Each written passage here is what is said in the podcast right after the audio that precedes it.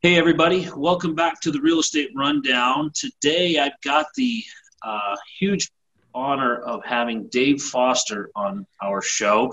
Dave comes to us from a construction background like mine, but he's kind of gone off into the the other the the, the office side of things with uh, 1031s exchanges and things of that nature. And you know, guys, one of the things that I really love is to have people on our show that have got a varied background, but they're still in the in the game. And so, Dave, welcome to the show. We look forward to hearing your story. Thanks. It's awesome to be here.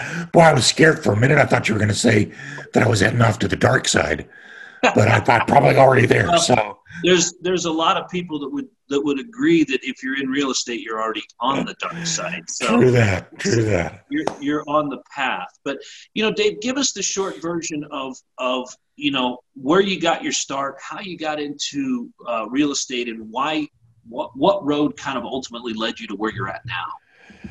Yeah, real estate was. um I think, like for many folks, it wasn't the destination that I was envisioning um, but somehow we ended up there. way back in the old days, back when Denver real estate was affordable. That'll tell you how long ago this was. We, my wife and I both had, you know, fairly good high profile careers. And our first son was born. And you look at that little bundle of joy, and all of a sudden you realize that this career has taken way too much time. Yeah. I spend everything I can with this little guy. And we started then realizing that we wanted a different path that was going to give us that time. So we just started researching and looking and figuring out what it is that we could do that could get us off that corporate train. Sound familiar? Sound like an awful lot of investors today. Right. And all of a sudden we realized, well, gosh, if we owned real estate, remember all that rent we paid when we were newlyweds? What if we owned those properties and rented to other people? Oh, that's great. Well, to get the critical mass, we went and bought a duplex and fixed it up and sell it, a fix and flip, because we wanted to generate cash to start to jumpstart this career. I mean, this just sounds like the quintessential real estate investor. And I was all fat and sassy and proud of what I did until I went to see Turbo Andy, my accountant at the end of the year. And he said, Wow, look at what you're going to have to pay. I said, Wait a minute. That's not the point of this whole thing. It yeah. was not to take care of my silent partner. I didn't know I was buying ICBM missiles myself. Exactly. Exactly. And so it was just, I realized this is a problem. How are we going to solve that?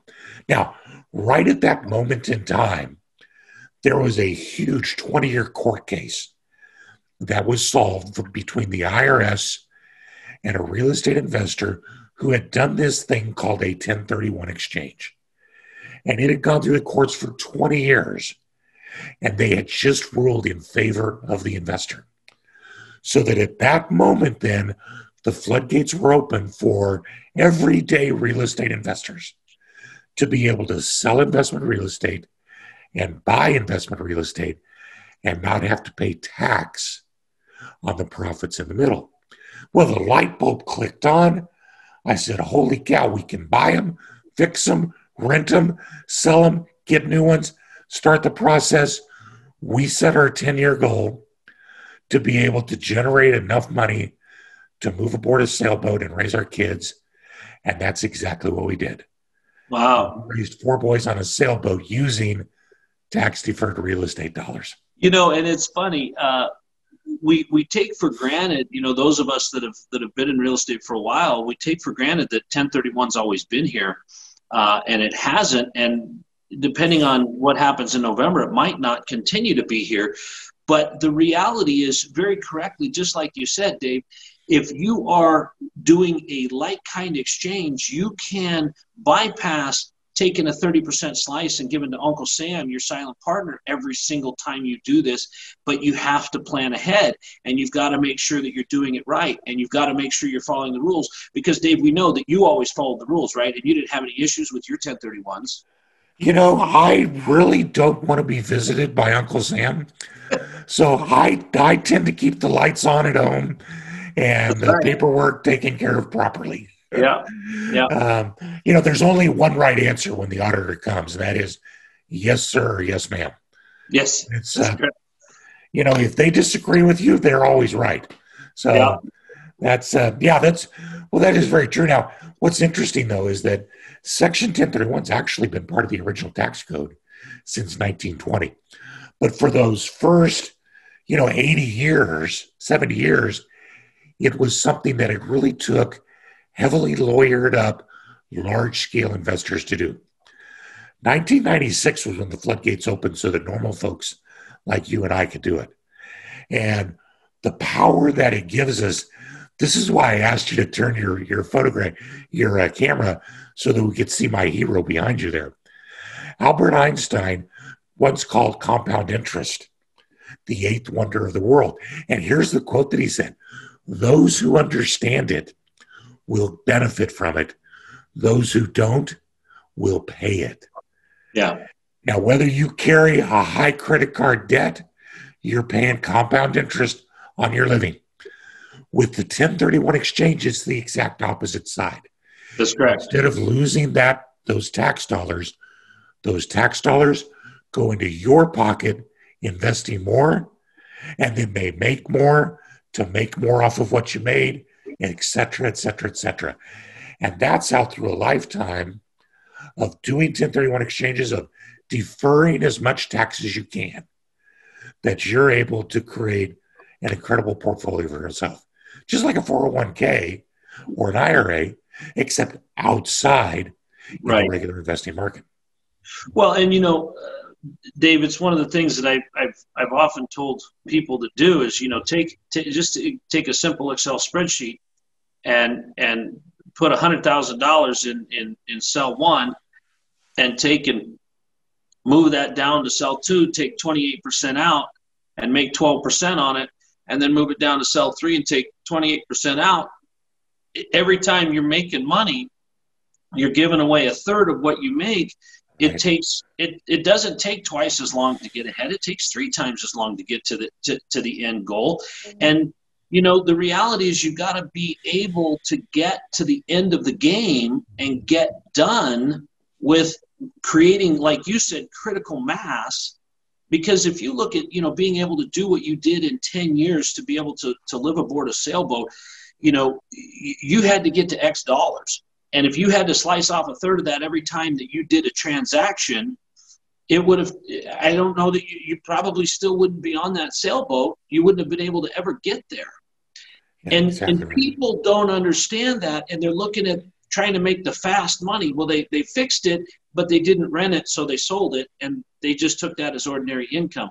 Or they held on to that house for 30 years, and yes, they did make money, but they made the majority of the money up front, and they could have taken advantage of that in, in 12 months and moved that to another project and it's just about planning through that stuff dave. And that's that's the thing that's the power of the 1031 you're absolutely right. The other benefit that you mentioned also that i don't think people heard but i wanted to highlight is that unlike the uh, 401k there's not the penalty of taking it out. If at any point you want to stop doing your 1031s and you, you come to the last product and you want to sell it and put all the cash in your pocket, there's not a penalty to be paid. If you had just done it the, way you're just able to grow to a point of, of, of not having to, to give the profits uh, up as you grew. Well that's exactly right. There's you always kind of what was stephen covey you know seven habits of highly effective people said begin with the end in mind. Right. So what's the end? You want to have income to support a lifestyle when you're energy levels and abilities start to plateau and you've got more time than physical strength. So so the idea is beginning with that end in mind right. and trying to use tax deferred dollars to build up that mass for that. And the 1031 is beautiful for giving you all kinds of different exit strategies because as you go through your career you could start out like many people do as an accidental investor um, we we start getting married later in life, so and usually by that time we've got careers established. So he get you know he and she meet, they get married, and they each have a house. Well, where do they always move, Shannon? Do you know which house they always live in? The one because it's the only one that's clean. So, so they get married, they move into one spouse's house, and they rent out the other. They just became accidental investors, right? And that's like just a little taste of crack. Yeah. Because a couple years later, you're going, yeah, I need a little bit more yeah. of this rental income. So yeah. we sell that property, and they use the proceeds to go buy maybe two more. Yep. Because diversification is what the 1031 will allow them to do. Right. And they just keep doing that at each moment. Or they move into multifamily investing or commercial investing. And then at the end of the time, they're simply generating income off of what they've got. Because as long as you never sell your property, you'll never have to pay that tax. Right. As long as any time you sell the property and do another 1031 exchange, you never pay the tax. Yep. So it's possible to hold property all the way until you die and never pay the tax. And this is where you get the big bonus. Well, your kids get the big bonus. If you die owning the real estate, your heirs get it at what is called a step up in basis. So they get it as if they paid market value for it on the day you die. So every bit of that tax if you die owning the property, leaving it to your heirs, goes away. Yeah. What a legacy. Well, and it is, you know, and, and it also is uh, designed to help keep us alive a lot longer because the kids want the property to continue to appreciate, right, Dave? Yeah, but don't tell them about the end game, really, because right. you never know when that might backfire. That's right. That's right you know, and that's uh, th- that is funny, you know, because I was talking with somebody the other day, and they were talking about their tax penalties and their tax, you know, their the tax code, and they hate this and they hate that, and I said, man, I said you're reading it wrong.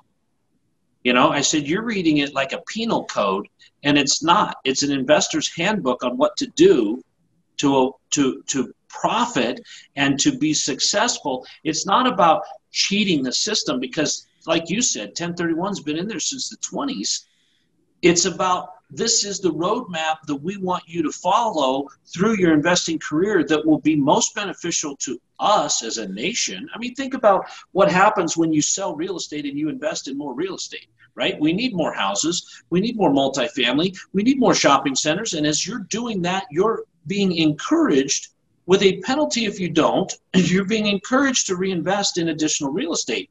And that is another way to look at the IRS code is as an encouragement, not as a penal code, because you really can make this a career that is lucrative and, and pays you in a way that is your your uh, your income off of your rental property is passive income, so it's taxed less.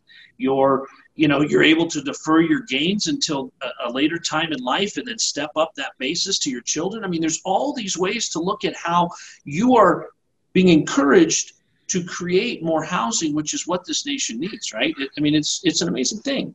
Exact that is so well said.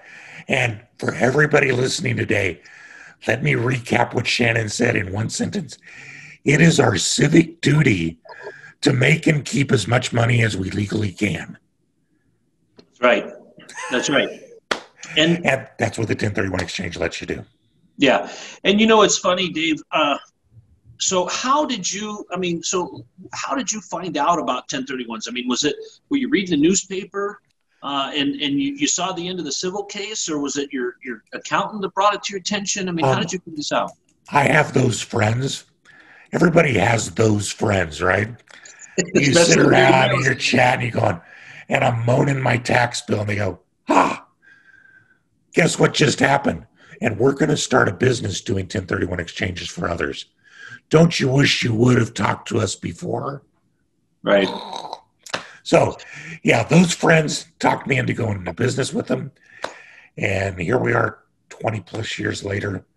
You know what's funny too, Dave, is is is your story is so common because you you mentioned that you had the conversation with your accountant and all your accountant did was give you the bad news and then you went and talked to those friends who were not accountants who gave you the great news about how to avoid that. And everybody always asks me, how come my accountant didn't tell me that? And my my standard answer is they count things. They don't they don't strategize. They're not tax strategists. They're tax accountants. They count what you get and they count what you have to give to the right. IRS. Yeah, and there's an old there's no joke about the lawyer and the accountant and the financial advisor that are in their car when it hits a pothole. And the accountant looks in the rearview mirror and goes, Man, that was a big pothole. That's really going to hurt this car. The accountant is looking, or the attorney is looking for who owns the pothole so he knows who to sue. And the financial advisor has the roadmap out saying, There's another pothole up there, but if we turn left, we'll avoid it. Yeah. And that's where I try to live because it costs very little to be strategic and plan more. And what you make in the end is far more. Yeah. So you got into business doing this. I mean, so what is what is the um, what's the reality of what you've seen through your lifetime as far as how 1031s have evolved, if they've evolved, because they, they now they're mainstream. I mean, when you got involved, yeah. this was cutting edge stuff. Yeah, it was the first year 1996. Um, there were about 70,000 1031 exchanges done in that year. And what happened was that inc- that just started ramping up dramatically until 2005. I think there was around 550,000.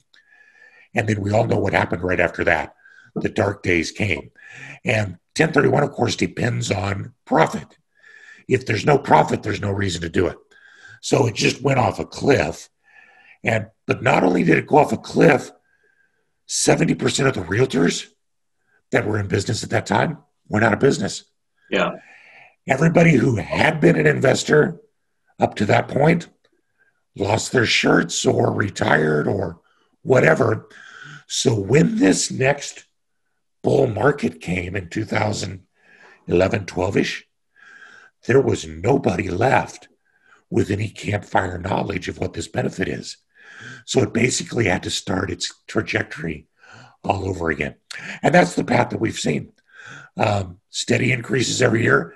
And right about now, there is around six to 700,000 exchanges done every year, which, when you think about it, that's really quite a few for it to be such an incognito kind of process.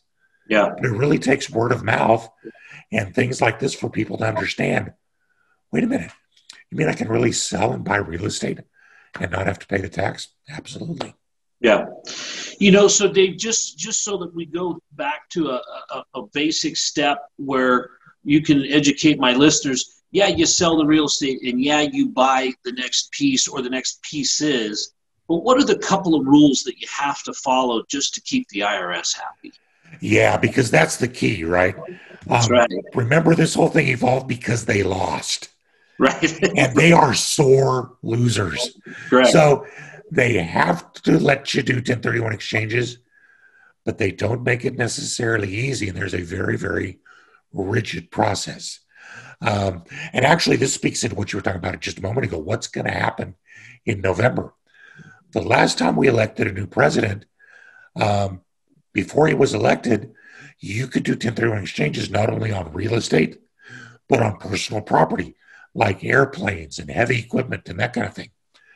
And with the tax changes in 2018, that went away. Yep. So now it is only real estate. There is some talk that that will be once again on the table. But honestly, I think every administration that I've seen in my time has talked about getting away with it. And the reason is because Congress never met a tax they didn't like. So they're always going to say, where can we find money? When they realize what Section 1031 does to stimulate the economy in general, the real estate economy in particular, they typically leave it alone. So I'm not too worried. But there is a very specific process. And it starts with the day of closing. Most people think of real estate transactions as being I make my money when I buy property. So they all think of this thing as it's the start is when I buy the property. Because if I buy it right, that's when I make my money. With the 1031 exchange, it always starts with the sale because that's when you keep the most of your money. Is right. it that? So it starts with the sale. And from that day, you've got 45 days only to shop around for your potential replacements. And you have to close on them within 180 days. So you don't have a lot of time to mess around with. Yeah, you know, and the other thing too, Dave, don't you have to make sure that your contract specifies actually before you sell that you're going to do a 1031 so that it's declared prior? Yeah, that's one of the sneaky little things.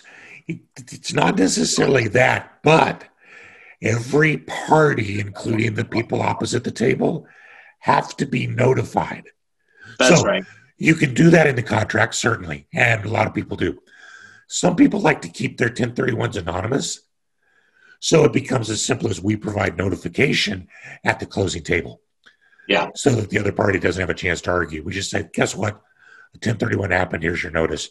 Oh, okay. Right. So, yeah. Yeah. So notification is thing, important. The other thing, too, once we sell the property, we don't get the money if we're doing a 1031. Right. That is one of the key factors is that, and really why I have a job. I only have a job because the IRS said that if you're going to do a 1031 exchange, you have to use an unrelated third party who's going to document the exchange and he's going to take control of the funds. You cannot have either actual receipt or constructive receipt of the of the proceeds. And that goes all the way back to the original case of Starker, where what he did was he sold a huge piece of property to a large paper company, Pacific Cascade, I think. And he had them hold on to the money.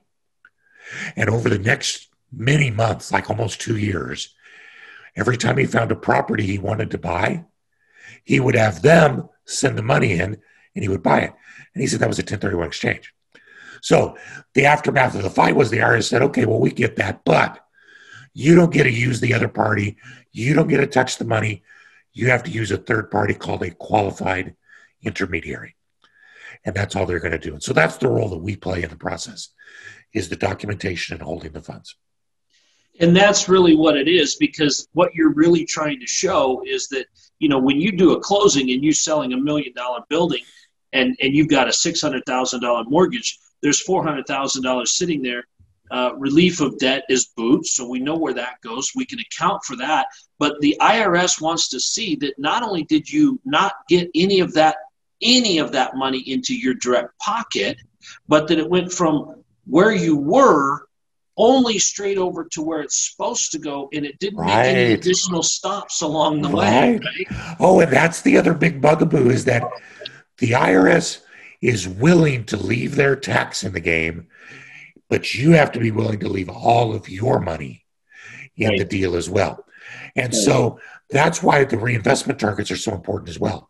Like to your example, if you sell for a million dollars, if you want to avoid all tax, you have to buy at least a million dollars in real estate. And if you generated 400,000 in cash from that sale, you have to use all 400,000 of that to go purchase the new properties as well. So, in essence, everything is transitioning straight across, and you never touch any money. If you do, the IRS says what you tax is profit, or what you touch is taxed as profit. Right. And people argue, they want to say, but Dave, I put $100,000 down on this property. That's not taxable. I just want that back. I say, you know, I agree with you, sister, but here's the problem. What you're calling your return of original capital, the IRS says, no, that's profit. You're going to take profit out first. And so I simply ask who's going to win that argument. Right. And, and that's a very important weapons. question for so, people to yeah. realize that they're not going to win that argument. You know, Dave, and and that's that's all well and good, and that that process works well in a normal market. But you know, a lot of things that I'm seeing right now is the market is super hot, and everybody has I mean, this is definitely a seller's market. I mean, here here in Idaho, we have less than a one month supply of inventory in the residential sector of our market.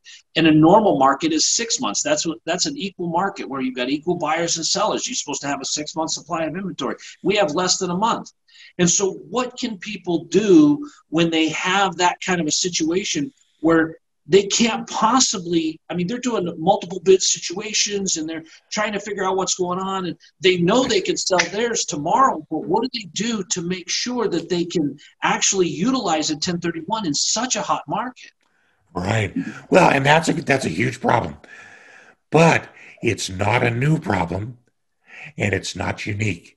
The worst time to finish a 1031 exchange and buy your property is also the best time to start your 1031 exchange. Right. Because that's the sale. So, and by the same token, the worst time to start an exchange in a buyer's market is the best time to finish an exchange. So, mm-hmm. that's always been the case. So, what can you do to mitigate some of that? Because it's a real problem. The first thing would be never forget that at a 1031 exchange, you're not just a buyer, you're not helpless and powerless. You're also a seller. So if the buy, if the sellers are having that much power, instead of just selling your property and then trying to run around like Chicken Little and find a new property, sell your property with a contingency that allows you to locate your new property before executing the sale. You can That's use contingencies on both sides. Yeah. And that works really well. Secondly, like all real estate investors, we get we're junkied, right? I'm a junkie. So I'm researching all the time. And the reason for that is that so that when I do sell, I'll already know exactly what's happening in the market where I want to go. And I'll know a good deal the instant I see it. So I can yep. jump on it quick. So yep. research is key. Now, the other thing that, that is really powerful with 1031 exchanges is that you don't, they're, they're market agnostic. So you can go find what someone, I think it was Carleton Sheets way back in the old days called the hole in the market. You know, where is that place that exists where it's inequitable, where prices are lower than they should be? So maybe selling in California or where you're at in, in Boise, where things are just crazy, but buying in Albuquerque, New Mexico, where it's moving a little bit slower, but rents are supporting that. Right. And that's the whole premise of going from a highly appreciated environment to a high cash flow environment. Correct. So you can move that property around wherever you want. And that can be a great way to mitigate that risk as well. But ultimately, at the end of the day, you're just going to have to brave it. And what I find, we do some anecdotal surveys once in a while, and it looks like less than 10% of all of our exchanges fail because people can't find good properties. So well, the other thing too, there, there's there's one other scenario that that you could do too, and that's a reverse. That is correct. That's absolutely correct. Now, reverse have, exchange. Have some pretty big huevos because you've got to go buy while all your capital's still tied up, right? And you've got to right. know that you've got it sold. I, I like, I actually, I really like what you said though, where we've got the contingency in there that I'm going to buy once I identify, because that solves the problem without having to get out ahead of your bus and go buy something with with with your seller in tow. Right. But there is there is the option to do the reverse. Reverse exchanges are pretty awesome in the right case, and particularly if you're dealing with pricier properties and hotter markets. Now, in a reverse exchange, what happens is the statutory order of a 1031, you have to close your sale before you take title to your new property. What the reverse exchange does is it adds a piece in the middle where the QI takes title to your new property and holds it. So it's still not in your name. Right. And then as soon as you close the sale of your old property, title transfers from the QI to you. And that then completes your exchange. But as you can imagine, the safeguards to do that get to be a little bit pricey. So, yeah. but it's a great option because a lot of times our people are able to make enough money off of running both properties concurrently because while we own the property, you're in control of it. So you're making the income.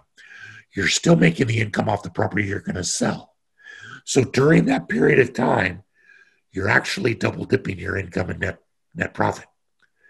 And many times they can make enough money during that to pay for the reverse exchange. Yeah. So that can be yeah. a great option. There is one other thing I totally forgot.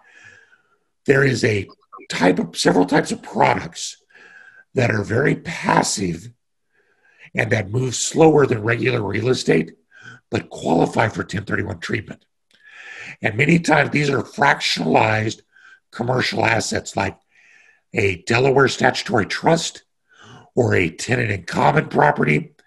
And what these are, where a syndicator will put together 300 investors, each buying one small part of a large food distribution warehouse or something. Yep.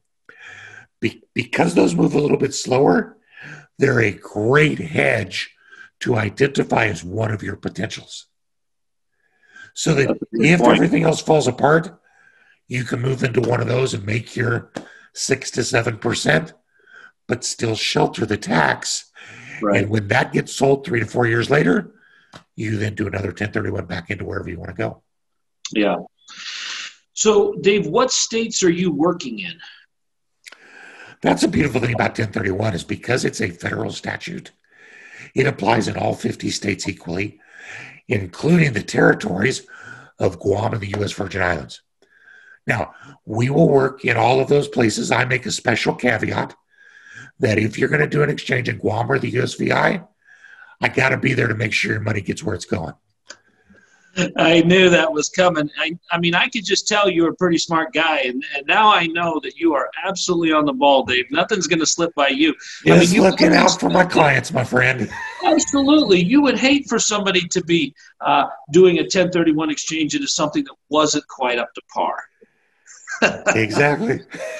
So, so Dave, what is when is the best time to start talking to a QI about a 1031 exchange? You know, if all you're wanting is a transaction, the only rule that's required is that the QI be in place prior to the closing of the sale. If you call the QI after your sale is consummated, you're toast. So the only requirement is that it be prior to the closing of the sale. Now, my personal record for something like that is 22 minutes. But that's where I got all of this gray hair. So we don't recommend that. But anything prior to the close, that's the statutory answer. The reality answer is that this is not just a paper transaction if you use it correctly. This is a strategic ongoing positioning that is taking you from beginning investor to advanced retired investor enjoying your wealth. Right. And just as you would spend all the time you needed to train yourself in whatever job, task, or role you wanted to do, the same should be true of the 1031. So I would find the QI and get comfortable with them who's going to help you strategically think through I've got a property in Boise. I don't like this market. How can I get into Kansas City? Or cash flow has been great, but I'm tired of dealing with that kind of tenants. How can I go buy something that's just to sit and appreciate? Or, you know, I'd like to go from single families into multifamily or into commercial. Uh, or I'd like to end up buying vacation rentals and converting them into my primary residence someday. All of those things are possible, but they take forethought and planning. So I like to I like to think, and hopefully that's how we act as a QI, as someone who is just a part of your team, just like your accountant. Let the accountant tell you what pothole you hit. I'd like to be the person to tell you how to avoid the next one. Right, and you know that's a, that's a great point because a lot of people do just look at it as transactionary, and you know the statistics of realtors being used a second time are are you know low double digits but a QI is somebody that you do form a relationship with because you're. I mean, I've done plenty of 1031 exchanges, but I've always had to make sure that I know that the QI has got my best interest in mind, understands my transaction, because it doesn't matter how mundane or vanilla my transaction is to me, it's everything. And being able to get on board with the QI and make sure that we both understand how important this is, what's going to happen, and that everybody's okay. I's are dotted, T's are crossed. I would hate to be the guy sweating bullets and doing the 22 minute version and hoping it was, you know, hoping it was perfect and nothing went wrong because that would be so last minute. It'd be crazy. Yeah. But to yeah. be able to be comfortable and to be able to make the calls and say, hey, Dave, you know, this is what I've got. This is the verbiage I've got in my contract that notifies the other party that we're going to do a 1031. This is what I'm thinking. Um, you know, these are the days that I'm counting, and know that I've got everything there is is what a lot of people need to do, especially when you're doing your first one. And that's such a great service that that your company gives because you're able to look through that. The other thing I heard you mention as as a savvy uh, qualified exchange that you guys are also in touch with other markets where you can reach out to other people and go, hey, you know what, these guys out of Kansas City are exchanging uh, our direction for appreciation, and now we're taking Californians and we're going that way because they're they're taking the appreciation for cash flow. And you're kind of like a Ma Bell operator where you're able to plug and play different people into different market segments because that's what that's what the network that we create in real estate really does, right? Yeah, that's exactly right. And we're like the Switzerland of real estate investing because we're the unrelated third party and all we do is just the 1031 exchange. So the fact that I'm able to introduce people is awesome, but we're just this standalone. We got no axe to grind. And so those kinds of relationships are really key. It's, you know, you know you don't want to be? You don't want to be the realtor for those people in the 22 minute exchange. No. Because I was actually at the table. My client was finishing up and buying. And, you know, I walk in the room and they think, yeah, what's Guido doing here? And who are you? Well, I'm the QI. What's that? Well, my client here deferred all the tax on his profit. He's not finishing that up. They turned and looked at their realtor and said, Can he do that? The realtor kind of went, well. and they looked at him and said, You're fired. Now they were joking, but I, I swear I saw his heart skip a beat. But but that's the thing. You want to be able to work with people who understand it right. People who can help you walk through it. And the longevity that comes of the relationships that comes from that is so valuable. I have one family we're on our third generation with. We did exchanges for grandpa who died. His son got the properties at that step up in basis and started doing his own. And then all the gain after that he just passed on to his children a couple of years ago. Yeah. and they're now doing it yeah. And because we've been with them through all of that, it's a pretty easy process. Yeah. So, Dave, where where can people find your company? I mean, you know that that's the whole point of this show is to is to show people not only what they can do with real estate, but who they should be doing business with. So, where can my listeners find you and get in touch with you and your company? Yeah, best way to get a hold of us is right through our education portal, which is the 1031investor.com. And if you go there, you can talk to me directly. We've also placed, oh my gosh, I think at last count it was like 34 YouTube videos that talk about various elements of strategy. They're all short, but if you've got insomnia, they'll probably help with that as well. But all sorts of calculators to help you with gain, calendars. You know, it's like we say, it's not just a paper transaction, it's a relationship that's going to help you get from wherever you're at to your sailboat or whatever it is you want it to be. Right. Well, so your YouTube channel is the 1031 Investor? Yeah, go to the 1031investor.com and that will direct you right to okay. Great. So we can get to those videos, we can get to those calculators, we can get to that information. And then when you're at the 1031 investor, you can hit info at, you can get a hold of Dave directly. Set up appointments Dave, I want to thank you so much for taking the time to be on the real estate rundown and educating our listeners as to how this simple tool can be done that makes such a dramatic difference in how quickly you can get to that critical mass that Dave talked about to where you can get to your sailboat and get to your place in the sun. Dave, thanks so much for joining us. Hey, it was my pleasure. Thank you. All right. Thanks, guys, for joining us on the Real Estate Rundown. Join us again for another episode very, very soon.